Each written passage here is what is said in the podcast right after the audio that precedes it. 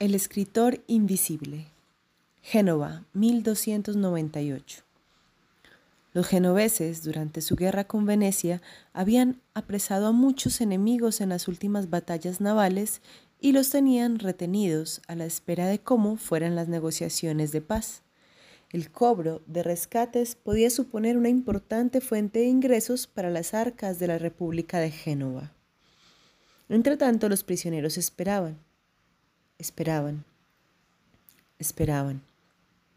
En aquella habitación apenas entraba la luz. No era una celda.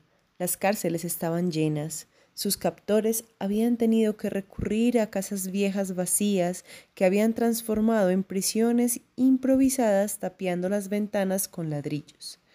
Solo habían dejado un finísimo tragaluz en la parte superior donde nadie podía alcanzar a mirar a no ser que uno fuera ayudado por otro preso.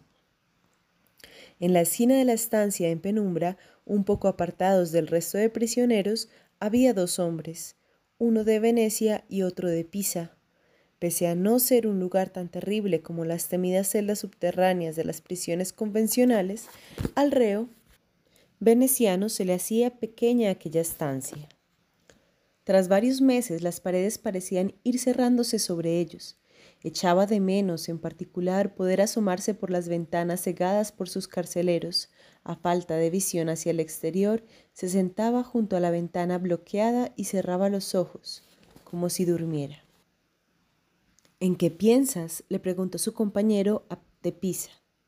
En Tigres, respondió el veneciano con sorprendente seriedad, teniendo en cuenta lo extraño de su réplica.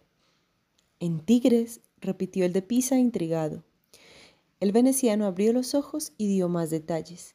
En Tigres, en el Gran Canal, en papel que era dinero, en la corte del Gran Khan, en las costas de la remota Zipango. En todo eso pienso. El de Pisa lo miraba cada vez más curioso.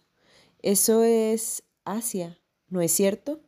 Sí, confirmó el veneciano y volvió a cerrar los ojos. Pasó un largo rato en el que nadie dijo nada. El resto de los hombres dormitaban repartidos por la estancia. El pisano continuó pensando en una explicación a las extrañas respuestas de su compañero de ventana ciega. Estar aquí encerrado invita a la imaginación.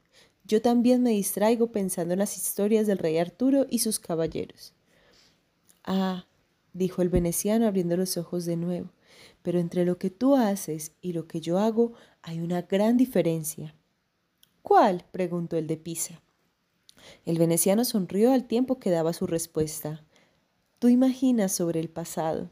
Yo, en cambio, lo que hago al cerrar los ojos es recordar.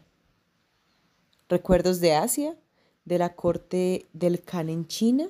Ningún veneciano, ni pisano, ni genovés, ni francés, ni español, ni portugués, ni nadie que yo conozca ha estado allí. Nadie, aseveró con rotundidad. Yo sí, dijo el veneciano tajante, sin altanería, simplemente con seguridad plena, y luego cerró los ojos para seguir hablando como si, en efecto, pusiera voz a sus recuerdos. Yo estuve allí, traduje textos para el gran Kublai Khan, Viajé por todo su imperio, estuve durante años en su capital, visité lugares que nadie podría imaginar. El de Pisa negó con la cabeza e hizo una mueca clara de incredulidad, pero aquel gesto no desalentó al veneciano en absoluto, quien prosiguió narrando pasajes tan sorprendentes como increíbles. El pisano lo escuchó durante varias jornadas como quien escuchaba a las viejas narrar relatos de brujas a la luz de una lumbre en los pueblos de las montañas. De hecho, tardó bastantes días en empezar a creer que lo que se le contaba pudiera ser cierto. Pero cuando las descripciones se volvieron tan detalladas, los acontecimientos tan precisos y la pasión en el relato por parte del veneciano tan vibrante, al fin el pisano quedó completamente persuadido de que su compañero de encarcelamiento, en efecto, había estado allí, donde nunca antes había llegado ningún cristiano. Fue entonces cuando Rustichello da Pisa, que así se llamaba el prisionero pisano, se dirigió a su compañero con una sugerencia. Deberías escribir todo lo que has vivido en tus viajes en un libro para que lo que has aprendido no se pierda contigo, sino que sirva para aquellos que en el futuro quieran viajar de nuevo hacia esas regiones remotas del mundo. El veneciano se encogió de hombros. Nunca había pensado en ello. Rustichello necesitó unos cuantos días para persuadir a su compañero viajero de que aquel libro debía ser escrito. Pero yo no soy escritor, opuso al fin el de Venecia como forma indiscutible de cerrar aquel debate absurdo. Rostichello, sin embargo, se echó a reír. No entiendo a qué viene tanta risa, dijo el veneciano. Pero yo sí, replicó Rustichello. Tanto hablar de ti y de tus viajes, pero ni tan siquiera me has preguntado qué soy yo. El veneciano lo miró fijamente. Eso era cierto. ¿Quién era aquel hombre a quien le había estado contando todos sus viajes? ¿De qué viviría antes de, terminar en aquella maldita prisión genovesa? El pisano, como si le leyera el pensamiento, le respondió con rapidez. Yo soy escritor, atrapado en esta guerra como tú, como tantos otros, pero escribir es lo mejor que hago. El veneciano, pasados unos días más, al fin cedió y uno a uno fue dictando a Rustichello da Pisa los acontecimientos del más fantástico de los viajes, desde la República Veneciana hasta las costas del mar de China. Rustichello da Pisa tenía ya escritos algunos romances en lengua provenzal sobre los caballeros del rey Arturo, además de otras obras de cierto mérito, pero pasaría a la historia esto es, a la historia de los escritores invisibles, pues prácticamente nadie lo recuerda hoy en día, por ser la persona que convenció a Marco Polo de que había que dejar testimonio escrito de su maravilloso periplo en lo que hoy día es uno de los libros de viajes más emocionantes que se hayan escrito nunca.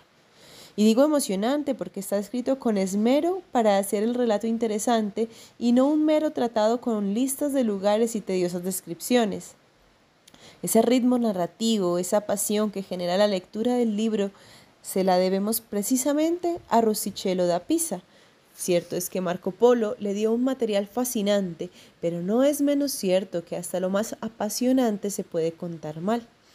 Rostichello tuvo la pericia de narrarlo con habilidad y emotividad, porque era un buen escritor. En algunos casos, quizá, manipuló los datos que le suministraba Marco Polo y situaba al protagonista de los viajes como actor activo en alguno de los acontecimientos que se narran en el libro, como en el episodio de las catapultas que supuestamente Marco Polo ayudó a construir para el ejército de Kublai Khan. Pero yo acepto esas pequeñas licencias, o grandes según se mire, pues dotan al relato de la intensidad necesaria para facilitar una lectura ágil. Hemos de considerar, si hacemos caso a la tradición, que Rustichello, como se ha indicado, fue quien convenció a Marco Polo de dejar constancia escrita de sus viajes. De lo contrario, se habrían perdido, lo que habría sido una gran amputación de la historia del pensamiento europeo. Mención particular merece el asunto de que precisamente por algunas de esas licencias o exageraciones de Rustichello hay todavía hoy cierta controversia sobre si Marco Polo realmente hizo aquel gran viaje o no. ¿Fue acaso toda invención del ingenio creativo del propio Rustichello?